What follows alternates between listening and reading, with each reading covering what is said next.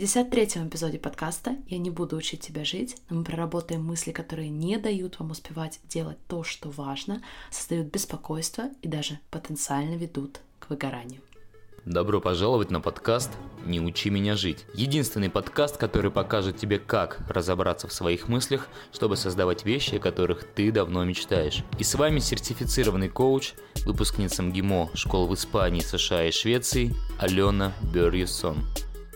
Друзья, всем огромнейший привет! У меня такое впечатление, что я сто лет не записывала подкаст, потому что мне, как это не часто бывает, удалось подготовить несколько эпизодов заранее, плюс прошлый эпизод был с участниками Dream Big, также со многими из вас мы встречались вживую на вебинаре, который я проводила на прошлой неделе, а с некоторыми из вас мы уже плотно работаем в Dream Big. Кстати, курс был полностью распродан за несколько дней даже до его начала, и это, конечно, очень ценно.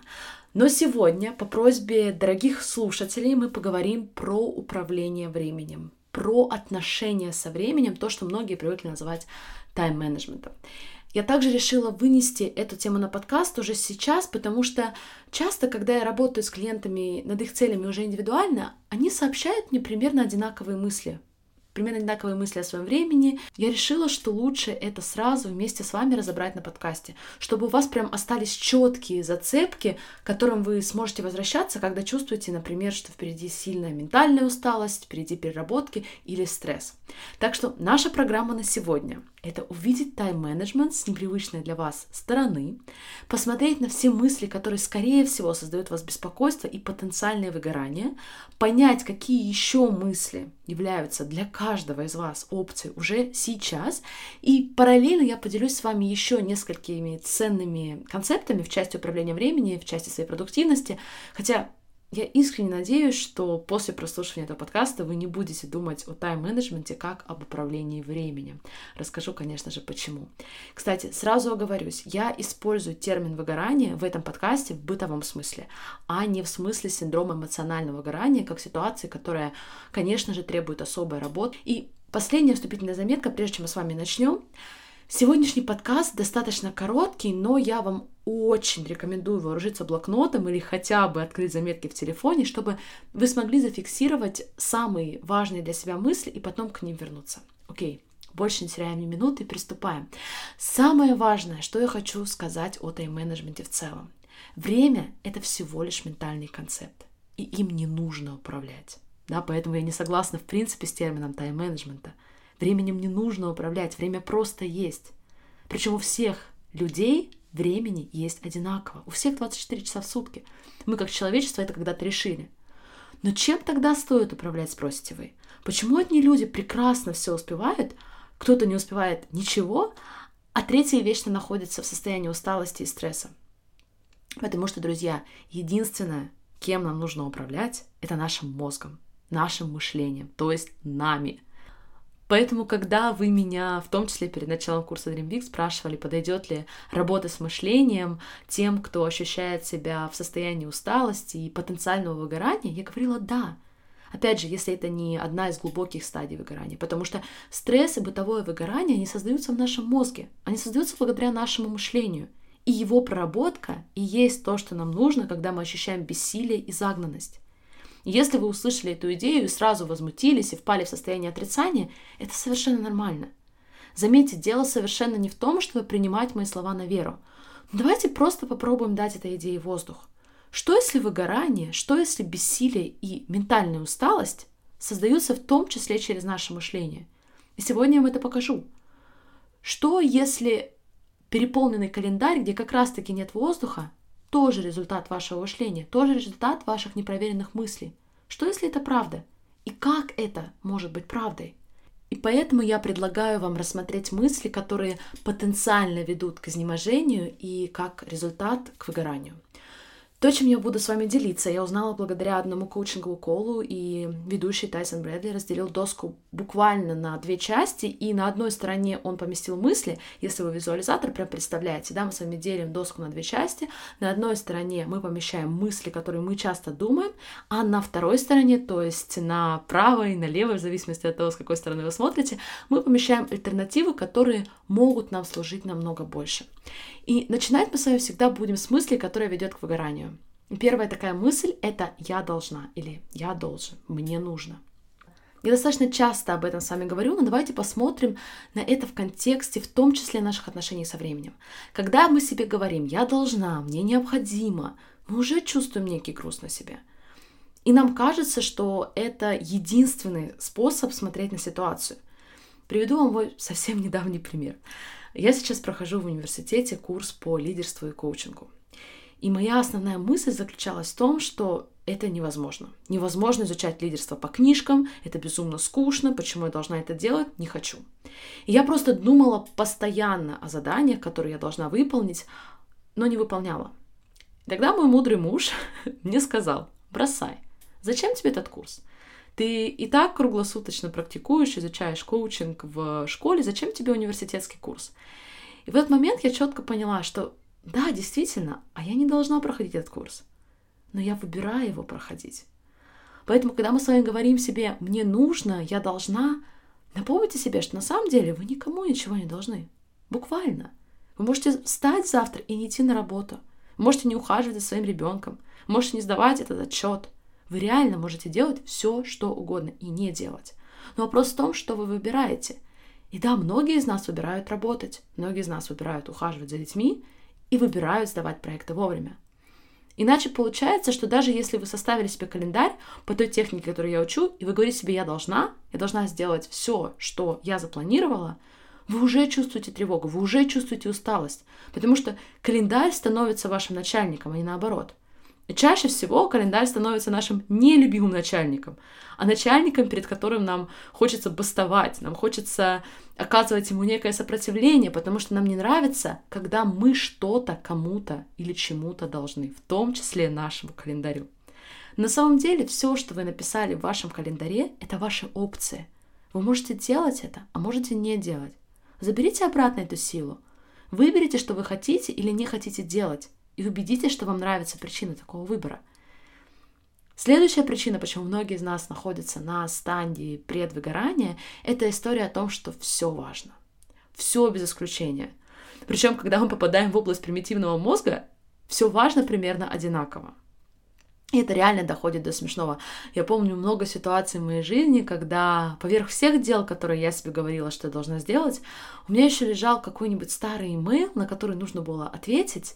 И когда я жаловалась себе или ближнему, как много мне нужно всего сделать, этот имейл тоже приобретал такую же важность в моей голове, как и все остальные дела из списка. Когда все важно и когда все одинаково важно, мы опять оперируем примитивной частью мозга. Мы не открываемся возможностям, мы не ставим под вопрос свои дела. А может быть, что-то можно сделать по-другому, а что-то не делать совсем, а что-то делегировать? Нет, у нас все наоборот, все важно, и я все должен сделать, все одинаково важно. А что если я вам предложу, что только несколько вещей реально имеют значение? Не все должно быть сделано, не все так важно. Если вы поверите в эту идею и откроетесь ей, как тогда начнет работать ваше мышление? Что бы вы тогда исключили из своего бесконечного списка дел? Или, возможно, наоборот, что-то включили бы, если это действительно важно, чего там сейчас нет? Меня лично в моменте эта мысль очень успокаивает, когда я ставлю под вопрос свою навязчивую мысль о том, что важно абсолютно все и важно одинаково. Следующий миф, и давайте это скорее называть мыслями, путеводителями к потенциальному выгоранию, это то, что я могу успеть все. Я могу сделать абсолютно все. И очень часто это является результатом нашего неумения говорить «нет». Да, когда нам приходят к дополнительным заданиям, мы понимаем, что мы не успеваем учесть свои интересы, при этом также сделать эту задачу, но мы выбираем говорить «я могу сделать все, и я успею все».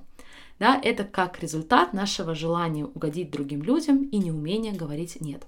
Но об этом мы с вами поговорим еще чуть позже. Здесь я хочу проиллюстрировать эту мысль о том, что я могу сделать все и могу успеть все, тем, что мы часто это связываем с ценностью нас как личности. То есть я могу успевать так много, и поэтому я успешный, эффективный человек. И мы набираем все больше и больше задач, и нам кажется, что таким образом мы будем чувствовать себя еще более успешными, еще более эффективными. Это, наверное, тот пункт, который очень сильно мне отзывается. Потому что я с самого детства привыкла нагружать себя огромным количеством дел, огромным количеством занятий и равнять свою занятость и эффективность с личной человеческой ценностью. Теперь я также стараюсь переводить свое мышление на мысль о том, а что я убираю. Да, потому что, включая так много дел, так много занятий, так много встреч и активностей в наш календарь, мы что-то убираем. И чаще всего ответ, друзья, что я убираю, это то, что я убираю себя.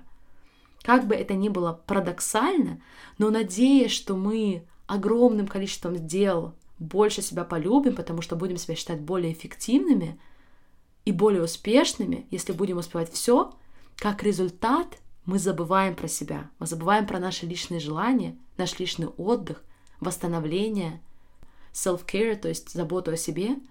Это первое, что мы убираем из своих календарей.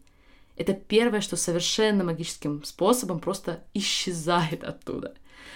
Еще одна мысль, которую я замечаю у многих моих клиентов и у себя, конечно же, в том числе, потому что я мой главный клиент, это должно быть сделано сейчас.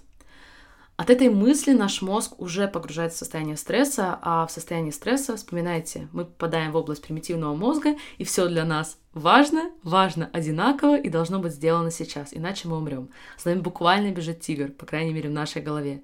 И чем больше таких мыслей, тем больше потенциального выгорания. Опять же, мы можем перевести себя в более сознательную часть мозга и задать себе очень простой вопрос. А что, если не все это должно быть сделано сейчас? А что, если есть другие опции? Я вас уверяю, что опции всегда есть. Как только вы раскроете им сознательную часть своего мозга. Еще одна из моих любимых мыслей, поскольку я работаю с суперамбициозными и целеустремленными людьми, это мысль, что делать больше равно успех. Чем больше я работаю, тем более успешным я буду. Тем больше денег я буду зарабатывать. Опять же, тем более ценным человеком на этой земле я буду. В этой мысли много проблем, но одна из самых очевидных заключается в том, что если вы живете в соответствии с такой пропорцией, то это значит, что вы всегда будете искать причины делать больше.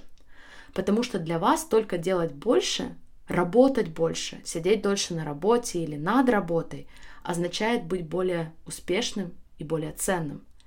И когда мы находимся в такой парадигме, мы не верим и не видим, что единственное, что на самом деле создает настоящий успех, успех, о котором мы мечтаем. Не гонку, не состояние белки в колесе, не битву за выживание, а настоящий долгосрочный успех создает только наше мышление, только наш мозг. Не то, сколько мы делаем или не делаем.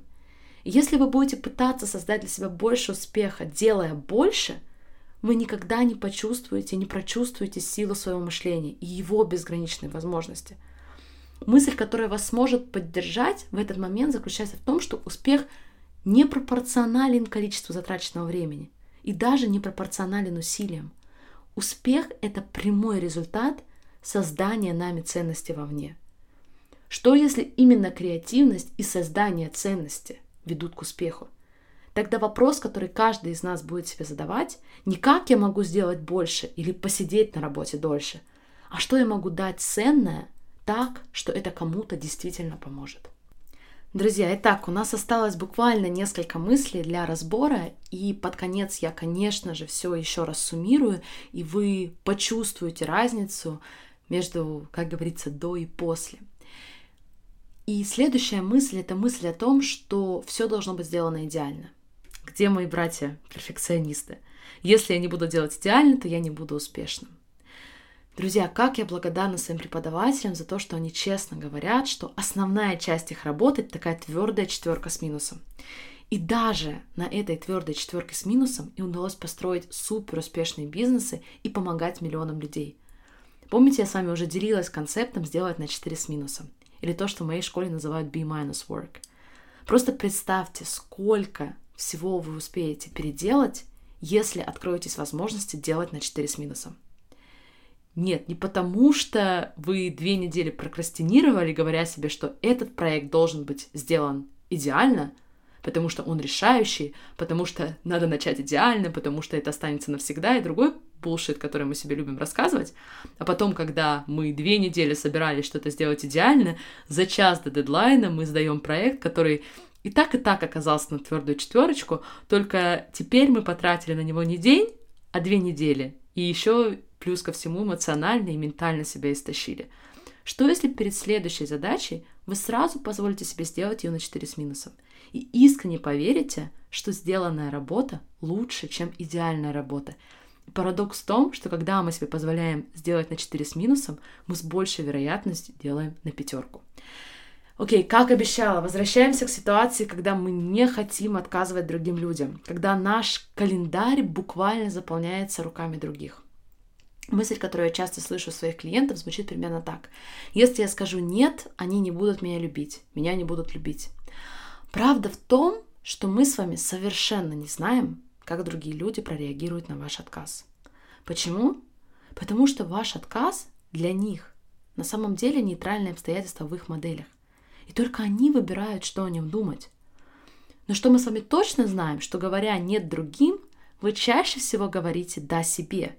И можете быть лучшей версией для себя. Вы даете себе воздух и пространство. И выбираете тот календарь, который вы полностью контролируете. И наоборот, соглашаясь на то, что противоречит вашим приоритетам, вы говорите себе «нет». И теперь ваше расписание контролируете уже не вы, а другие люди. Окей, завершающая мысль, которой мы с вами как раз-таки подведем итоги сегодняшнего подкаста, сегодняшнего списка мыслей, это мысль о том, что у меня недостаточно времени и слишком много дел. Что, если у вас именно то количество времени, которое вам нужно? Сколько займет выполнение того или иного дела? Какие дела останутся, какие дела уйдут навсегда из вашего расписания, если вы поверите, что у вас именно то количество времени, которое вам нужно для выполнения важных для вас задач? Давайте теперь суммируем все мысли, которые мы с вами озвучили из левой колонки. Пожалуйста, расслабьтесь, потому что даже услышать эти мысли – это уже достаточно серьезная работа.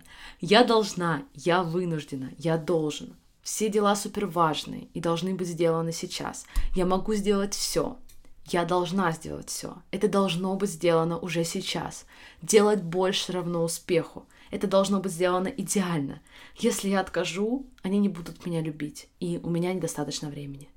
Вот честно, друзья, я только прочитала эти мысли, и я уже почувствовала изнемождение. Такая сильная связь нашего мышления и нашего самочувствия. И заметьте, я уже в эти мысли частично даже не верю. А теперь вторая колонка. Я выбираю, я хочу это делать. Совсем немного вещей действительно имеют значение. Что я могу сделать позже? Создание ценности и креативность ведут к успеху. Сделано лучше, чем идеально. Когда я говорю себе «да», я могу быть лучшей версией для себя. У меня есть именно то количество времени, которое мне нужно. Я предлагаю работать над базисным убеждением, что время работает для вас, и находить, а также создавать доказательства мыслям из правой колонки.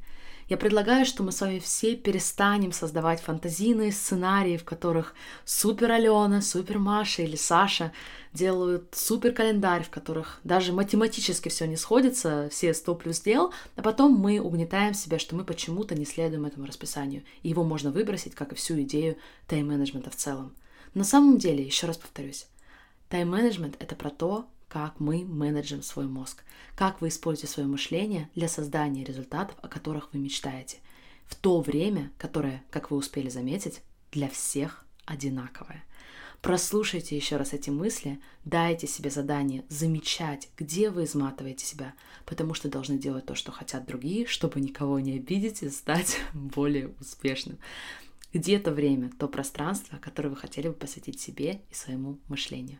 Я желаю вам продуктивного завершения недели, хорошего отдыха на выходных, а я прощаюсь с вами до следующего четверга. До скорой встречи. Пока-пока. Представьте, что в следующий раз, когда вы почувствуете негативную эмоцию, окажетесь в состоянии смятения по поводу своей цели или просто проснетесь с чувством тревоги, вы будете знать, что делать. И нет, вы не потянетесь к телефону или к холодильнику за успокоением, у вас под рукой будет целый набор инструментов по работе с мышлением, с помощью которого вы сможете создавать абсолютно любые результаты в своей жизни. Именно для этого я создала Dream Big. под моим чутким наставничеством вы начнете применять всю эту работу на практике, будете получать максимальную обратную связь, так что ни один вопрос не останется без ответа, и вы сделаете изменения для себя неизбежными. Присоединяйтесь к курсу Dream Big, вы просто поразитесь, какие мечты вы сможете исполнить благодаря силе своего мышления.